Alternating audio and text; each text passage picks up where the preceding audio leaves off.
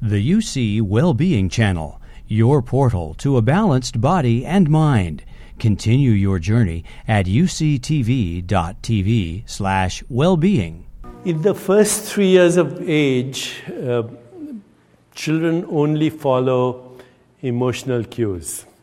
So a baby will look at its mother and look into her eyes. It'll watch its facial expressions, uh, her body language, gestures, tone of voice.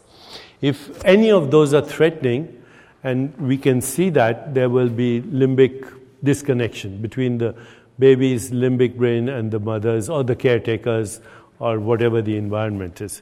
So in the first three years of life, it's really crucial that the baby gets message of attention, affection, appreciation, acceptance, so that and on an emotional level. After about three years, uh, with my children, I experimented. I told them that uh, they could keep quiet for three minutes. And at the age of five years, uh, they would keep quiet. They would still do everything but not say anything for five minutes.